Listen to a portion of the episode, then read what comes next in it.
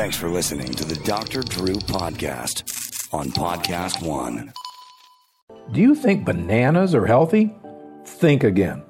I'm Dr. Stephen Gundry, best-selling author of the Plant Paradox series, and on the Dr. Gundry podcast, you're going to learn the foods to eat and the ones to avoid to lose weight, boost your energy, and feel your most vibrant, active self this year. You'll also learn simple tips from the world's top experts on health and nutrition. Plus, you'll discover the truth about calories, how running could actually be hurting your health, and why fat won't make you fat. Subscribe now to the Dr. Gundry podcast on Apple, Spotify, Amazon Music, or wherever you get your podcasts. Because I'm Dr. Gundry, and I'm always looking out for you.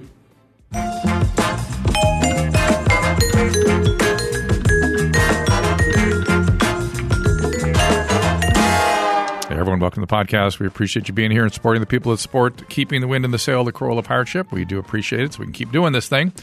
Uh, again, do check out After Dark, and don't forget, uh, we've got a lot going on over at drdrew.com right now in terms of these streaming shows um, and uh, just all kinds of crazy stuff. It's getting into TikTok now, and if you have questions there, I try to answer them. And again, the voice messages at After Dark are places you can send stuff that uh, we get into it. We appreciate it. We appreciate you being here. Again, support the people that support us. And today uh, it is Dr. Anadel Barbour. Uh, her book is Sex and Sobriety, a qualitative narrative exploration of the utilization of mindfulness practices for enjoyable, sober sex. Available on Amazon. Uh, Annadelle, A N A D E L, Barbour, B A R B O U R dot com is her website. You can follow her on Twitter at Anna, A N A S C H M A N A, Anna Shamana. Uh, Dr. Barbour, welcome. Thank you. Anna Thank you for having me, Dr. Drew. Anna Shamana. I've had that one so long that I never got rid of it. You know, when email first came out, like I, I, I, completely get it. I mean, I've got some arbitrary numbers after my name that the person who set up my email, which I didn't understand really what email was, I said, all right, whatever right. number. I, it's been my email address for God 15 yeah. years, something like that. We don't want to talk about it. Yeah. Yeah, exactly. well, yeah. Well, but but the really scary part is for me that seems like five minutes ago. So that's the part I don't want to talk right. about. So um, let's. I I want to talk about EMDR, but let's talk about okay. your about your book first. Just what what is it that people okay. would go to the book for, and what is in the book? Well, the book um, was really came out of my dissertation, and it's about how drugs affect the body and mind, and when people give them up and want to have sex, they're very disconnected. And so there's mindfulness practices. It's not just meditation, it's getting to know the body, getting to know, you know, your own fears and being able to face them. And with mindful practices, you can connect with your body, but you can also learn how to comfortably connect with someone else. So that's what it is. So, so to me, that seems like the residual of trauma, uh, particularly in the post-sober state, in the particularly early sobriety, when people are trying to manage affect again for the first time in a long time. And I, I've noticed that you know often in many of these trauma survivors that seek substances for the solution to their stuff, there is some degree of somatoform dissociation, like they're disconnected from the body, or the body is a source of, um, you know, un, un uh, uh, chaotic kinds of stimuli that they can't make sense of because they've been so disconnected for so long. Does this mindfulness connect to that as well? Uh, yes, and um, you know, mindfulness has been around longer than EMDR, and so EMDR and mindfulness go well together because it directly affects the brain. But using mindfulness practices can calm the nervous system. And so trauma stays in the body, and people really aren't aware. When they put the substances down, their mind has to clear up a little bit. So they have to get to know that as well. And and get to know the thoughts and the processes. And then they start feeling things in their body. But sometimes it takes a long time. And that's why, you know, it's just a practice because they've been disconnected for so long. So I, I, want to say that again because, and this reminds me of Bessel van der Kolk's book, The Body Keeps the Score, because the, the, body is where the mm-hmm. trauma is sort of embedded and stays. But you're, you're saying that the they may not be able to fully. Oh, did I lose her? Oh, there you are. Something changed on my screen here. Um. But but we may not be able to fully heal that disconnect, but mindfulness practices can start to make things work better for you particularly in the setting of intimate contact, right? Yes. Yeah. And it's really about learning to love everything about you, even the things that you thought were not good about you, even the things you dislike about yourself. Maybe they're not so bad. And so it's about getting a new relationship with your body and your mind. And if you can do these practices, the dissociation minimizes, really. And so much of that is shame based. Where, where is the, what happens with the shame? Does it dissipate? Does it get understood? Insight? What, where does it go? Um, shame, you know, I'm, uh, it's funny. Uh, Tara Brach talks about um, radical self acceptance and that we have shame on top of shame. And so it's a really deep, deep thing, especially in America. She talks about when the Dalai Lama came to America in particular, we walk around with a lot of shame because we have a lot of expectations in the West, but particularly America, about, you know, staying young, being successful, all that stuff. So we walk around with this striving to be perfect. And that striving to be perfect then causes us shame because we're not perfect. So we're shameful because we're not perfect, and then we beat ourselves up for not being able to feel good about ourselves. So it's it's these layers of shame. So right. I, so just, what happens? Go ahead. Yeah, go ahead. Well, I was just saying my my experience of perfectionism is an attempt to manage shame. You know what I mean? Like I feel bad about myself, therefore Yes. I'm going to be perfect. Uh, and to some Yes. degree or another, that's a you know you can do that, but it's an eternal quest. It's, it's a holy grail. Right. Right. And so again, it's a lot of layers and it's a conversation we could probably have for hours and hours or days or days. But it's about accepting those fears and those shames. Because what happens when we accept those things that we're trying to make different, right? Getting rid of the shame by being perfect stuff. We are tensing up our nervous system we are blocking any ease. And so when we say hello to shame and just say, Hi, I know you're here, all of a sudden we can breathe. And then we can say, You know, I know you're here for a reason, Shane. And so what can I do for you? And the ease in our mind, because, you know, we can heal ourselves, it just takes practice the easing of our minds and accepting these things that we've been trying to hide for so long with drugs and alcohol or with perfectionism and all that stuff, it becomes a friend and it becomes a thing that we can actually get a softer relationship with. And all of a sudden, it's not shame anymore. It's just a little bit of discomfort, you know. I, I personally have never seen anybody do that without another person standing by. You know what I mean? Uh, e- e- acceptance by the other first, and then acceptance by the self. Am I? Has that just been my Well- experience, or, or or do I have I not been around enough people that, that really practice this properly, or what? What? What? what It's not about practicing properly. I think we need both. I think we need both. And that's why there are therapists. That's why there are meditation teachers and yoga teachers. Humans need the connection. yeah. But, you know, when you think about, let's just use therapy as an example. In therapy, you see the therapist one hour in a whole week. What are you going to do between sessions? And that's what we're talking about. It's about what are you learning and how can I apply it? And so a lot of people are afraid of these mindfulness practices because they think, I can't sit and meditate for 30 minutes. Oh my God, I'll never be able to do it. But it's really about building that muscle the same way as if you would be going to a gym. Start with 30 seconds and just breathe and say one nice thing to your body. And then move to a minute and say two nice things to your body, right? So it, it's these little increments that build up to a new understanding and relationship with yourself. My experience of therapy, though, was, and, and I'm, I hope to offer that to other patients too, is in terms of what we do when we move away from the therapist, is I kept a piece of her with me. I had an internalized mm-hmm. thing that that helped me then do the th- the practices and whatever I wanted to do, but I couldn't have done it without the other person. Which also raises to me the other issue that another way of achieving something very similar is through spiritual practice. So I'm wondering if a spiritual practice enters into this as well. Absolutely, and so it, it it's up to the client. It's up to each individual really to to have their own either higher power or connection to the universe or connection to nature or whatever it might be. But um, that is actually what we have when we're alone.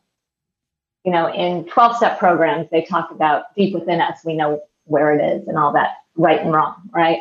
In, you know, churches, there's God. In Buddhism, it's about tapping into your own heart mind connection um, and so that is other, if you want to call it that. It is other. Now, you know, you mentioned heart mind. I, I, I feel like, mm-hmm. although you're right, Buddhism has known about that for a long time. I feel like Western clinical practices are sort of getting to understand that a little better, both explicitly in terms of the biology of the polyvagal theory and all this stuff that Dr. Porges has given us, also in terms of Allan Schore and all of his right-brained embedded bodily based kinds of experiences that that that it's not the heart is not a metaphor it's actually a real neurological right. place that we have to pay very close attention to yes yes absolutely you know the the heart and the mind the brain and the heart you know they are organs but it's that intangible that we know but I think we but I think we've treated it as a metaphor in the West. You know what I mean? Like, oh, my heart's not in it. We we just talk about we toss it off as a metaphor. But but all the autonomic nervous system material that lies over our chest, over our stomach, over our pelvis, those are little brains uh, in our body, and we don't really know how they work, but but we know they're important. Yes, we do. And so, and that's the fascinating thing. That's the wonderful thing about now. And EMDR being around for so long, mindfulness being around for even longer, but it becoming part of society. Yeah. You know, it, it helps people learn, you know, that there's more to us than just, you know, this pandemic has brought on this, the existential, why am I here mm-hmm. kind of stuff. Are you, are you getting, are you, are you getting a lot of that in the rooms? Oh, absolutely. Why absolutely. am I here? Interesting. And what are people? Are they coming to certain understandings that way? I mean, what what are they kind of? Are they uh, answering themselves in a meaningful way or a common way? Um, well, I wouldn't say common. Um, everything's common, and it's not really, I guess, because that's how we can, you know, survive in a society. But it's interesting, um, you know, especially I guess in Los Angeles because that's my where I live. A lot of people's identity get on this train and they are identified by what they do, who they know, and what they make. And all of a sudden that disappeared. Mm-hmm. And so that's when the question happened. And it's not going to disappear forever. Right. You know, but but people don't know that. And you know, we we go about our lives mindlessly, you know, with intention, but we haven't really paid attention to what happens if this all goes away. I, and so I, now there's a little more awareness of that. Yeah, I've been saying that COVID took my life away, just completely took it away, completely. And I'm sort of pleased mm-hmm. that I found creative solutions. And it really is about being creative with yourself and your priorities and your heart. Yes, yes. And a lot of people just need a little help finding what that is you know, all of a sudden their relationships became different. And so I've had a lot of people come in going, I can't communicate with my husband. And so we'll, we'll ease their fears, calm their nervous system, and then they're able to do that as an example. And, and, two more things I want to harken back to before we get into EMDR more explicitly, mm-hmm. which is the the heart mind notion. You you you're right that I think again mental health professionals have come to terms with it. I don't think the public. I don't think we've made it culturally explicit yet enough. It still sounds a romantic metaphor that's in literature, not something that's part of science. And we really have to work hard at getting people to understand. I, you know, Van der Kolk has done a lot in terms of the bodily based expression of trauma. But I think we need to get more and more and more explicit about really the heart because uh, we we we've just sort of sidelined it in this country as as some sort of romantic metaphor. And and although we're understanding it more as a biological entity, I really don't think the public has sort of really caught on to what we're all talking about here. Yeah, I don't think by and large it has. Um, and yet we're always seeking it, you know, in literature, in art, in music. And we get twinges of that. I think we're just not realizing that that's what it is. Well, we, we, we, we feel it, we feel it, but we locate it, we feel it in our chest, but we locate it in our brain. Strangely enough, we just go, oh, that's a feeling. That's a feeling, and feelings are in my brain, as opposed to feelings are generated from my body. And uh, particularly the heart feelings are quite important uh, and quite um, uh, motivating in various ways. And um, I don't know, I don't know. We got to get more more on top of that. It seems to me. The other the other thing we were talking early on about the somatic disconnect the other thing that my opiate patients uh, are stuck with, frankly, biologically, is some of that same b- flatliney stuff uh, in terms of their emotions, in terms of their relationships, in terms of their uh, sexual satisfaction. Some of that is that they've never loved anything as much as they've loved the drug. That's a, that's just a fact. That's just what they love more than mm-hmm. anything in the world.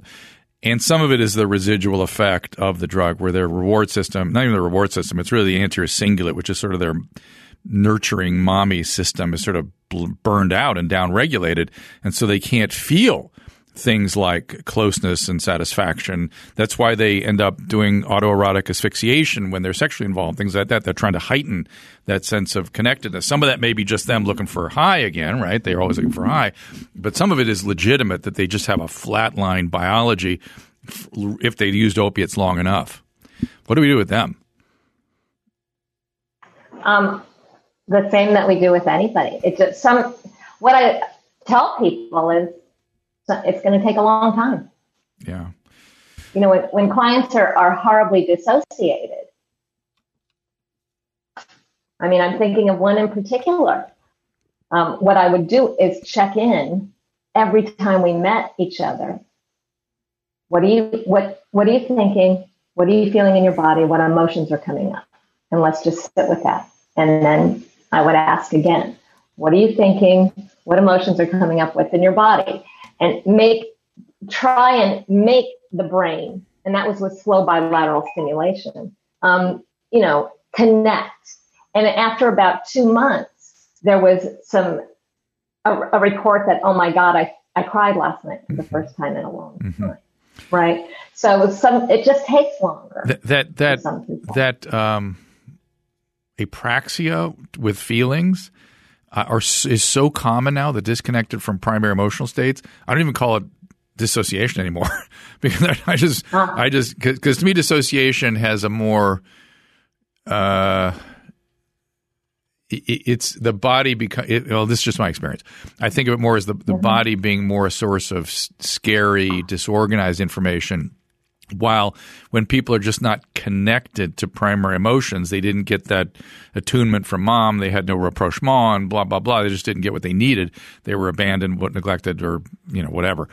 Um, feelings are not dangerous; they're just vague. They're just way out in there somewhere. I can't quite identify them, and so you got to bring them into the into the mix, so to speak. Still the same thing, I guess, right? Yeah, yeah, it is. And the brain can heal itself. Again, it just takes a while.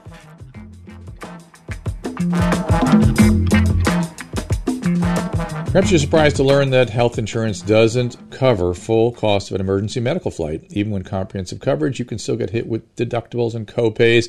Protect your family and your finances with an AirMedCare Network membership. As a member, if an emergency arises, the expense of an air medical transport is completely covered when flown by an AMCN provider. Membership costs as little as $85 a year, covers your entire household every day, even when you're away from home. That's just pennies a day. My goodness, we all know that the unexpected can happen. An AMCN membership is protection no family should be without. And for a limited time, as a Dr. Drew podcast listener, you will get up to a $50 e gift card when you join. Remember, it's only $85 to begin with. Simply visit airmedcarenetwork.com forward slash Drew. Use offer code Drew. Marie wasn't getting enough sleep. Every night she struggled with poor sleep, restless legs, but then she made a small change, and one month later, everything was better. All because she started taking Magnesium Breakthrough by Bioptimizers, the only organic full spectrum magnesium supplement that includes seven unique forms of magnesium. Marie left a five star rating saying, I'd give this 100 stars if I could. Within one month of use, I went from daily struggles with restless legs, constipation, poor sleep, to no struggles with any of that. I know it sounds dramatic and far fetched, but it is true. And Marie is not the only one getting better sleep after taking Magnesium Breakthrough. Amanda says, quote, I fall asleep much faster and stay asleep now until normal waking hours. You have a customer for life. And Bill says, quote, on the first night of taking magnesium breakthrough, my deep sleep jumped up to two hours, which has been the highest reading so far from my Oura ring. Listen, if you're having trouble falling asleep or staying asleep, one of the best things you can do is start by getting enough magnesium. It's simple, but please do not run to the store to buy the first magnesium supplement you find. Most magnesium supplements use only two of the cheapest synthetic forms, and since they're not full spectrum, they may not fix your magnesium deficiency or then may not help you sleep better. There are actually seven unique forms of magnesium, and you must get all of them if you want to experience its calming, sleep enhancing effects. That's why I'm suggesting Magnesium Breakthrough by Bioptimizers. Simply take two capsules before you go to bed, and you'll be amazed how much better you sleep. Magnesium is known to help sleep, and how much more rested you'll feel when you wake up. For an exclusive offer for my listeners, go to magbreakthrough.com slash Drew. Use code Dr. Drew 10 during checkout to save 10%. That is magbreakthrough.com slash DREW and use the code DR, DREW, Dr. Drew 10 at checkout to save 10%. I, I still feel so firmly, though, that, that healing itself is a little bit – optimistic. I, I feel like we gotta that that presence of the other is the basic system of regulation, right? That's how we build regulations with another, and it also gets us outside of ourselves to be able to tolerate looking at ourselves. A so-called new pair of glasses, right? Yeah, well, I think we, we might be saying the same thing, and we're just having different language about it. Because I don't think we're an island. Um, even you know existential um, uh, existential psychology is about we have anxiety. How do others see us? That will ease right. our anxiety. Right. Right. Yes. Existentialism is I'm a rock, but again, it's still a connection. Yes, it so is, it's funny. I, I was talking to my son this morning, who's getting a graduate degree in psychology, and he was like, "Oh my god, I'm so glad I did this because I thought." You could just listen to different ideas and different ways of thinking, and I could think my way out of whatever I was engaged with. And it's like, no, yes, thinking is important, but that was not even a big part of the story for him. And when he left the thinking behind and started looking at the emotions, like, oh, oh yeah, yeah. right. And his just the, the, the scales fell from his eyes, not just for insight into his own stuff, but the world at large.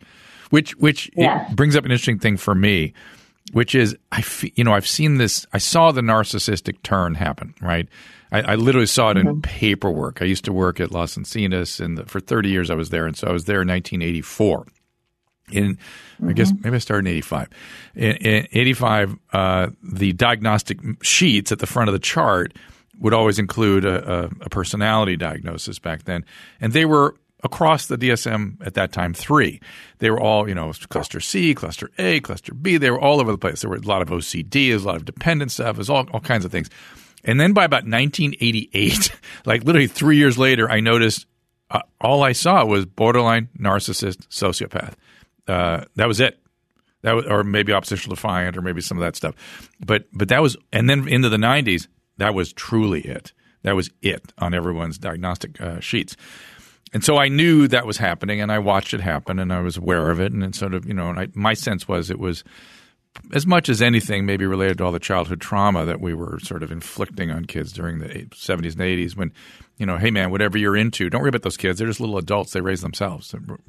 And by the way they're sexual beings. So if they're you know if they're if if you're feeling aroused. Well, that's that kid. That's that kid doing that. I mean, literally, it was like listen to the songs from the '70s. Adam and I do that all the time.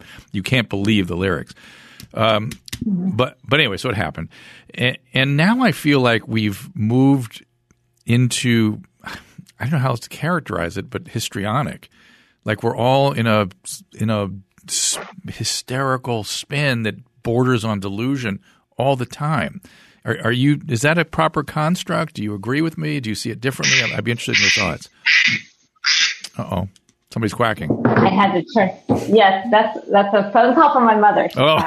um, um, so, I uh, do. I, am I finding more histrionic? Well, what d- you're- I, I, I- I- history, do you agree that histrionic traits have sort of ruled the day for the last couple of years, particularly? Uh, and and I don't know if people I are. think so. I Yeah, go ahead.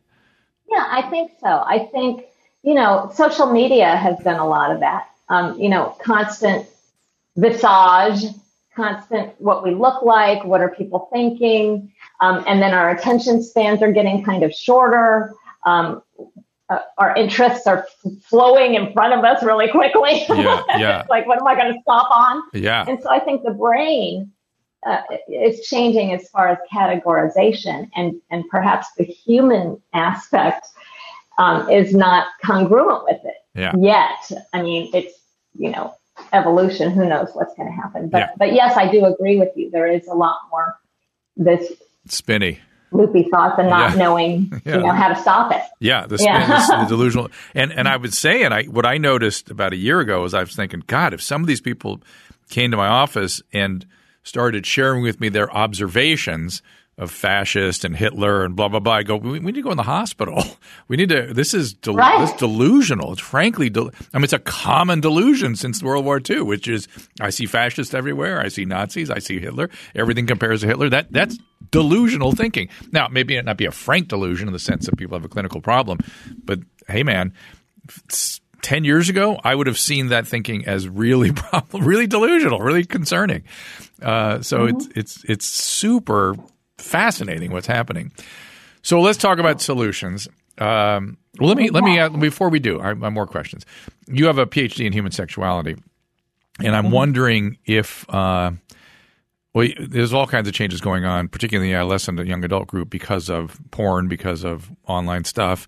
Uh, I'm wondering what you're seeing uh, as sort of the general trends in human sexuality and what, what's changing in the in the near term. Um, Too broad a question, unfair. I, it's a, it's it's pretty it's a pretty broad question. Um, it's interesting because obviously pornography has a different value than it used to because it's easier to get, um, and and also the our I, I, icons of beauty are much more made up and pushed up. Um, than they used to be. I mean, you know, the Kardashians have made an industry of it, but but that is much different looking, you know, than our other, you know, even in the '80s we had, you know, Michelle Pfeiffer and Julia Roberts. Right. so it was a much different different look. Do you know what I'm saying? oh yeah. And so Well, this well, I tell you what, so- this one is more stimulating visually. That's it. It's more extreme. It's more you know, it triggers the reward systems. It, that's what it's going Yeah. after. it's like candy. It's Yeah. like sugar. It's like alcohol. Yeah. It's like yes. Yeah. And anyway, so it is it is easier to get to. Um, and so I'm not sure. I think women, a lot of women are feeling like they're not attractive enough. Hmm. That's what I'm getting in couples counseling, and when women come and their their sex life is waning with their husbands because it's easier for their husbands to just sit online and have their fantasy. And this is getting much more common, Yeah. much more common. Yeah. Well, it's So happening. that that would be the big. it's happening in adolescents and young adults too. I, and I, I've been saying for a decade and a half that it's it's why they're not sort of dating and socializing and building that skill because they're just "Mm, they're over here with this stuff and that that's enough. And and they're also scared. I, I don't know if you've seen this because my kids were in college. I was around college age kids for a while, and uh, they were scared of the Me Too. They were scared of being seen as Yes. they would never speak to somebody with a beer in their hand. They would or having used alcohol. They would they would ne- they were just scared of being seen as some sort of predation if they were just interested in somebody. So you have I'm over here safe with my porn and I'm scared of, of the real world. So off we go. Well, yes, there is that mixed message culture that we have here too. Um, you know, this, you have to look at this, look at me, look at me, and then don't look at me because me too, I'm going to get you. Yeah. Right. So, Yeah. so it's very confusing for the adolescent brain. Yeah. It's still developing. Yeah. Oh, pfft, the adult brain too has trouble dealing with it. Uh, The adolescents are just, I mean, it's, it's a terrible to ask them. And then, and then now we've Oh, added, yeah. I feel like we've added social phobia on top of that whole alchemy in the sense that we've now said isolate, stay in place, go in your room, ah, nuclear Yes. explosion. And, oh, by the way, if you talk to somebody, you're going to kill your grandmother. Oh, now, now what? Now what, everybody? What have we done? Uh, and these are kids that need to develop those skills of interaction and socializing. And then we're, we're not only preventing it, we're telling them that they try it, they're going to kill their family. Oh my God. What in the Well, we had a very extreme year. Yes. very extreme I year think it was indeed. very extreme. It was very extreme. I, I'm I'm looking back at my own stuff, Gary, and my, what I was saying at the beginning of this. and I I stand by it now. We should have listened to the CDC. We should have listened to Fauci. The, this business of the states going their own way and copying what was done in Wuhan, China, was a horrific mistake. Will have consequences for a decade to come. That's my position. I I'm glad that you stand by it. I think you should have all along. There were there was a lot of changes throughout it. Well, it was this. unclear. Now, now it's easier to No, look no, back and go. yeah, I agree. Hindsight being twenty twenty, Yeah. you were right at the beginning, and there were moments where it looked like maybe maybe you weren't. well, I was wrong about a few things. Yeah, I, was- I was yeah. wrong about a few things. No, but I'm- it's you were- impossible to get everything right in an unclear situation like Correct. that. I don't mean you were right across the board, but. I uh, I really wish that there had been more. Well, you know what's you know why oh, it's on my mind. I was on Daily Blast Live. Yeah, sorry, Anadel, this is just on my mind right now. I That's beg your okay. pardon. Yeah, That's okay. Uh, it, is. Um, I was on Daily Blast Live yesterday, and I was talking about that whole Twitter storm I was dealing with last couple of days. But they played the tape of me in February of 2019, going, "Well, the pr- we got to stop listening to the press. We got we got to start listening to the CDC and Dr. Fauci, and everyone else needs to shut up. Just listen to the CDC, do what they tell you." And we completely we two months later we were doing. Oh, everything was out. Everything was out the window. Yeah. We, policy was being made by in our state Gavin Newsom, Yes. a- as opposed to medical Ugh. professionals. Uh, that video, by the way, Dr. Barbour, if you haven't uh, if you haven't seen uh, Drew in February talking about COVID, you can just uh, Google in there Dr. Drew February COVID, and uh, Oh, you you saw it? Oh, I've shown that to 30 or 40 people. You'll find a clip of Dr. Drew on a morning show out of Oregon? Maybe? You mean talking about the Daily Blast Live? No, no, no. The the original clip from February. That was Daily Blast Live. Oh, that was it? And I was on the table. I was there with Yeah. everybody. Yeah, that was Daily Blast Live. That's in, It- that's in, Drew in, is, uh, in animated. Colorado. Yeah, I was mortified. I was mortified at, and I realized now it was like that they were copying the, the Chinese Communist Party policy, which never made sense to me. A- And that they were going to cause a mental health disaster and, and a and a and an economic disaster, and they did. They did it, and here we are. They did it. Well done, everybody. So, so, so let's Mm-hmm. go back. Let's go on now to the EMDR, which is what I want to get into for people because they have lots of questions about it. People are always asking about it. People don't know what it is. They don't know how to get it. They don't know what is in store for them if they do. Um, ta- talk about. Uh, let- let's just start really at the basics. Who should be getting EMDR? How do you know that you have somebody properly trained? And then let's talk about what it is. Ah, okay. Um, EMDR uh, is for really almost anyone that has maladaptively stored memories that are causing them distress. Now, it was. Adele, I'm going to I'm to interrupt you all along the way here, so I apologize. Uh, do these have to be explicit memories, like screen memories, or there just can be like something, some feeling or something that's bothering them? they it can be a feeling. Yeah. Um, we are when EMDR started. Francine Shapiro is the therapist that created it, and it was in the late '80s, early '90s, and she was working with war veterans, and so she was doing trauma therapy for flashbacks for veterans that had PTSD. But she got diagnosed with cancer, and then all of a sudden had her own trauma. Oh, And through a series of events, she calls it the famous walk in the park, and this is so truncated, I apologize. She was getting um, help from a, a Buddhist mindfulness teacher. And part of her work was doing meditations, guided meditations, visualizations, and that's what a lot of cancer patients do. But she was doing a walking meditation one day. And when she finished her walk, she realized two things. Her eyes were moving back and forth, and she was no longer upset about her cancer. She knew it was there, but she didn't have the charge. And so she was working with other psychologists and they started doing different types of bilateral stimulation, the eye movement with the PTSD patients and flashbacks. And so bilateral stimulation is what the EM is of EMDR, it's eye movement. And that activates the triune brain in a way where it reprocesses these maladaptive memories so that the brain all of a sudden realizes that stuff happened, but it's not happening now. And so, cut to 30 years later, here we are. And EMDR helps with, you know, single incidents. It helps with sexual incest or a rape. It helps with uh, an earthquake, you know, aftermath, and it helps with a car accident that you can't drive anymore. And it also helps with, you know, complex trauma in families. And so we have complex PTSD, and so we have people that are just walking in with, you know, free flowing anxiety and depression from, you know, bad attachment. right. And, and, most people have trouble, most people don't know what we're talking about when you say bad attachment, and most people have trouble mm-hmm. identifying that they have problematic family systems because they're highly defended and they're justifying and they're identifying with the you know perpetrator oftentimes and blaming themselves and blah blah blah things that kids do normally but they're doing it as adults how do we mm-hmm.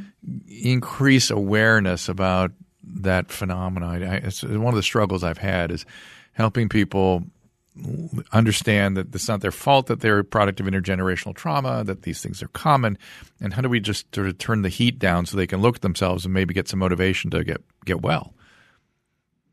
You know, part of that is, um, you know, publicizing more about EMDR therapy mm. um, and and types of, you know, other therapies, CBT and DBT that that really help people understand that their circumstances brought them to where they are, right? Yeah. It's not everyone else's fault per se, but from the moment they were born, their brain was developed, things went into their life, and they had no control over it. and so their brain then adapted the way it knew how to adapt. And by the time they get to adulthood, you know, we have to educate them. But I think the way to do that is these kind of things, podcasts and such, because I don't know. You know, the problem is when you think about it, you know, the, the uh, drugs are advertised on TV all the time. Yeah. You know, restless leg and for depression and all that stuff. Um, therapists don't really advertise like that. And so I don't know.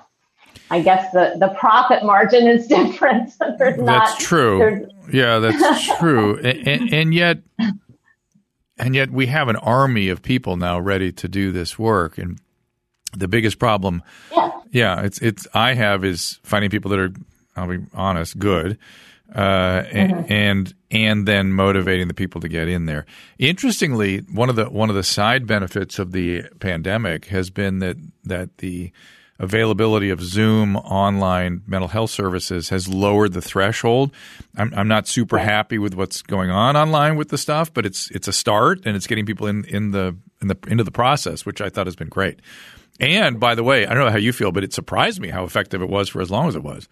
You know what I mean? That, that it, it, the Zoom 12 steps and stuff. I, I was really surprised. I'm very surprised. I think people are adapting and they don't even know it. Yeah. Yeah. Right? They really are. They have more strength than they think they do. And I, I really was really pleasantly surprised by the, the um, platforms that came out for EMDR therapy. And so to, to continue with your question about how do you find a good therapist, there is, there is an uh, association called EMDRIA, E-M-D-R-I-A.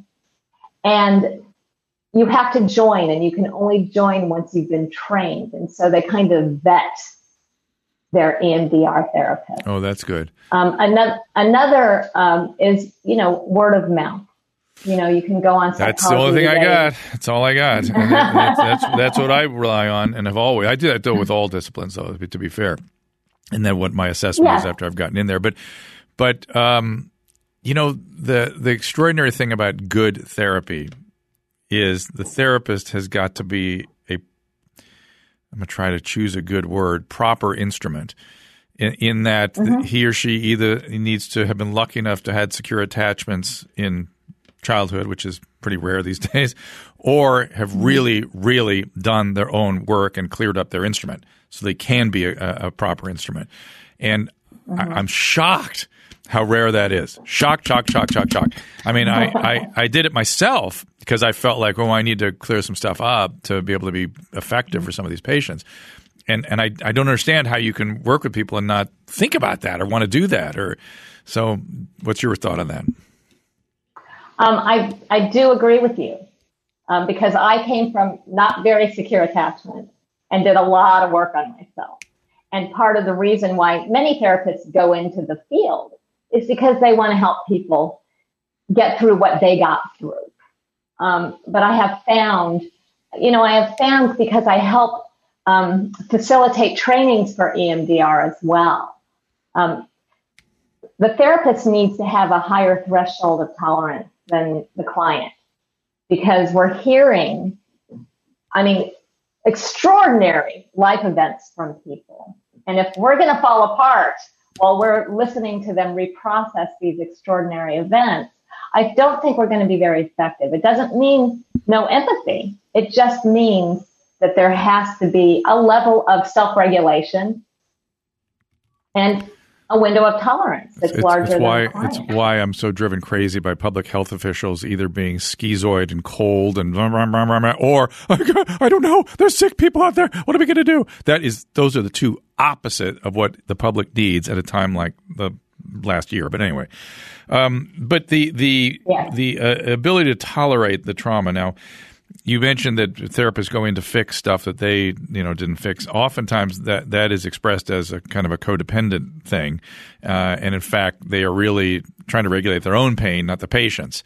And I see a lot of that a lot of that. So so there's a there's two versions of I need to help other people. One is I'm fully healed and I understand what that is and I have a good boundary and I'm able to tolerate and regulate with them versus I need their pain to stop, which is the codependent right. mode. Uh, and uh, right. uh, and one of the things I if if your t- therapist is talking a lot during therapy or telling you what to do, mm, mm, I'm not sure that's a good situation. I mean, there are situations where you're going to tell, give people advice and whatnot, but but if that's the therapy, is they're talking and telling you what to do, that's not therapy. That's not therapy. That's advice. I agree. I agree with that. And so that ability to be present and help, you know, I want to explore that a little more uh, because that's really kind of a magical thing, right? And as somebody who sits in relation to those moments, it's deeply. Um, of course, it's moving, but it's also um, well, it's spiritual, right? I mean, to me, that's spirituality in an interesting way, and, and, and it's also uh, a privilege. That's the word I'm looking for. The COVID has kept me from my vocabulary lately, um, but it's a privilege to be able to sit there and hold that line. But you have to also be present and and and with the feelings. You can't not feel the feelings. You have to feel, help the patient feel felt in those moments that are wild. How does that, yeah. what's that experience like for you? Well, you know, EMDR is an interesting type of therapy. So I'll just explain a, a session. There's eight phases to the EMDR therapy that I practice. And the first two phases can take a whole session or two. And that's the history, getting to know the client's strengths, and then introducing bilateral stimulation in a slow manner so that we can reinforce some mindfulness practices. And all that is to help the client be able to regulate their own emotions when they feel like they're going to get triggered. Right. Mm-hmm. And then phases three through seven or eight are all about the reprocessing. And once we start a reprocessing session, the focus isn't this is where it's trauma, trauma focused. We focus on an incident, but it's really attached to a negative belief that people have about themselves. That's a really strong point about EMDR because we're treating negative beliefs as well as memories, as well as what's in the body, and as well as the emotions. Mm-hmm.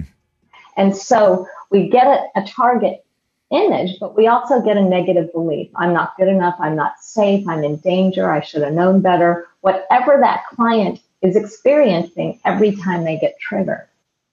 Right. And so what we do is we, we, we set up the target is what we call it. And so we get the target, the negative image, we get a goal of a positive belief. And we revisit that once the charge gets diminished.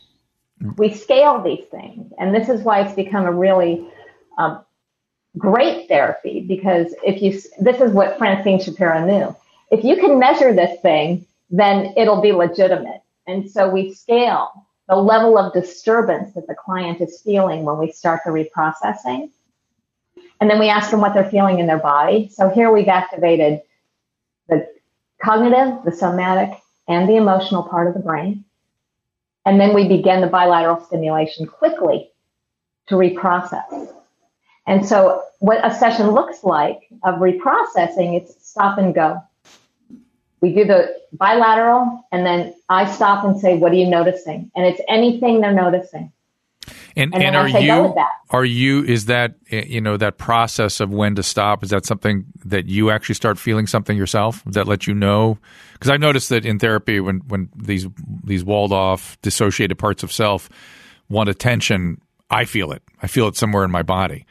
Is does that let you know they they need some some stop? Yes but but there's also a number. There's a number. So I will do, depending on the client, some clients like their eyes to go back and forth 25 times, some like 35 times. Um, and so it's really, I do 25 times and stop, 25 times and stop, and that can go on for 20 minutes. So what I'm doing, and so this is what we were talking about when we first started. I am noticing everything they're reporting to me whether it's a memory or an emotion or in their body. I've even had clients, we call them abreactions in EMDR. I don't know if that's used anywhere else. It's stored trauma. You know, I've had clients ball up in fetal positions and we still keep going mm-hmm. because I've prepared them to know that they're going to go through this journey in their mind. And so by the end of the 20 minutes or so, I check in with them again on what their level of disturbance is. And when, when it gets down to a really low number, we bring in the positive cognition to put into the body, to put attachment to that memory so that the positive can now be part of their thought processes.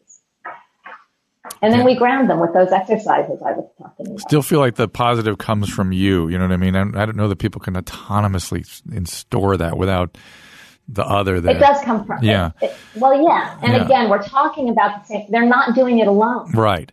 They and, can't do it alone. And, they can't. Right. And and they just won't. They won't. Literally, the brain will let you go. There. Well, they won't be able to bring themselves back.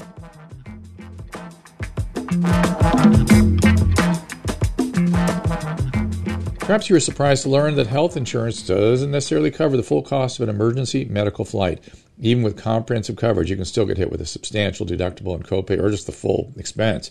Protect your family, your finances with an AirMedCare Network membership. As a member, if an emergency arises, the expense of air med transport, air medical transport, is completely covered when flown by an AMCN provider. Membership costs as little as $85 a year, covers your entire household every day, even when you're away from home. That is just pennies a day. My goodness. That I mean, why not? We all know the unexpected can happen. An AMCN membership is protection no family should be without. For a limited time, as a Dr. Drew podcast listener, you'll get up to a $50 e gift card when you join. And as I always say, it's only $85 a year to begin with. Simply visit airmedcarenetwork.com slash Drew and then use the offer code Drew.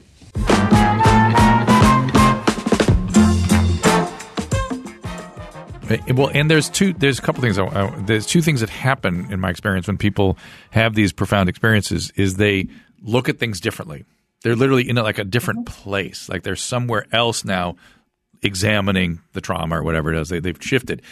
But part of that shift is a shift in the self, and that's what the brain fights against. It's actually a survival instinct that we fight against. And when that shift occurs, I've noticed people tend to feel grief I'm wondering how if you see much grief as the old self and the old sense of the trauma and the old sense of their position melts away and a new thing emerges. Do you see much grief reaction there? Um, it's interesting you should ask that. I really don't see a lot of grief. And I think it's due to uh, the rapid healing uh, that the bilateral stimulation does. I'm not sure. I mean, because it it's within the window of time that we are reprocessing. A lot of things can come up. Yeah. A lot of things can come up. And so oftentimes when I check in with a client and say, when you think about the original image, what, you know, zero to 10, what is your level of disturbance? They're shocked when they say, you know, I'm not upset about that anymore at all. And so I haven't seen the grief factor. Now, between sessions, sometimes, you know, they come back and say, I felt a lot of sadness the second day. Well, that's the, that's the piece. And some I think, clients, I think, yes. I think Melanie Klein used to call that. I, I, think what she was actually describing was when she described the depressive position. I think that's what she was talking about because I see a lot of that, and uh, it's what the brain doesn't want to feel, and that's why we don't do that yes. on our own. Yeah, it's, it's, right. And and so, but the, the beauty of teaching a client to be as empowered as they can is that they then go, well what if I do this loving kindness intention to myself? And then they start doing these practices. And when they come back to me, they say, you know what? I was so sad for two days. But when it started to lift, I realized I could take a walk and then appreciate my body or give myself some loving kindness or compassion. And so they've learned that and they, a lot of them say, I hear your voice, right? So I'm with them. Right. that, that, does not right? surprise me. That's See, that's a, I, uh, well, that's what I was talking about too. When I said this internalized thing you walk out in the world with. I, I really, I just can't. For me, the the other is such an important part of the story that even it mindfulness practice. I mean, I hear all my teachers. I hear all my teachers. Yeah. Yeah. Always. Yeah. It's I've very, been sober a long time. I hear my sponsor's voice all the time. Yeah, and I. I, I personally believe that um, the self emerges in, is in, in an intersubjective context. Consciousness probably emerges out of inter- intersubjectivity. We we don't. Um, I, again, things we've been talking about things we don't emphasize in our culture. We don't emphasize the the the transcendent importance of this third thing between a self and another, which is relationship. This third phenomenon yes. that we create together is. Well, you, you know what's a really common statement that people are saying these days is the opposite of addiction is connection, but they're they're using it in you know kind of the literal context, and it's really this deep connection that we have with others and a collective consciousness and all that. I, I have I had an old aphorism I used to repeat to my patients. I'd say, "Connect to other, connect to self. Connect to other, connect to self. You got to start connecting to us, and it'll help you connect to yourself. We'll help you." And um, yeah, that's what we're talking about. Well, listen, we have Yeah. uh, we have uh, uh, run the cycle here. Uh, this has been really fun. I, I so appreciate the work you do. Uh, the book is Sex and Sobriety. If you'd like to examine that book, uh, the website, check it out. Anadel Barbour, A N A D E L B A R B O U R. So it's annabarber.com. And uh, Anna Shimana on Twitter if you're interested in following on Twitter. And uh, anything else, Anadel, before we kind of wrap things up? Uh, I don't so. I just hope that a lot of people hear about this and, and you know turn to EMDR if they need it. And I I want to thank you for having me on the show. It's been stimulating and lovely. And you know we I, think one time when we emailed each other, I said we were six degrees of separation. And I actually worked with someone that used to work with you. Her name is Alicia at um, you remember Alicia? I do remember Alicia. I, I, there's, I, there's a lot of there's a lot of you know I was out there for a long time, 30 years of running a Yeah. program. So there's a lot of folks that have scattered around since I worked with them.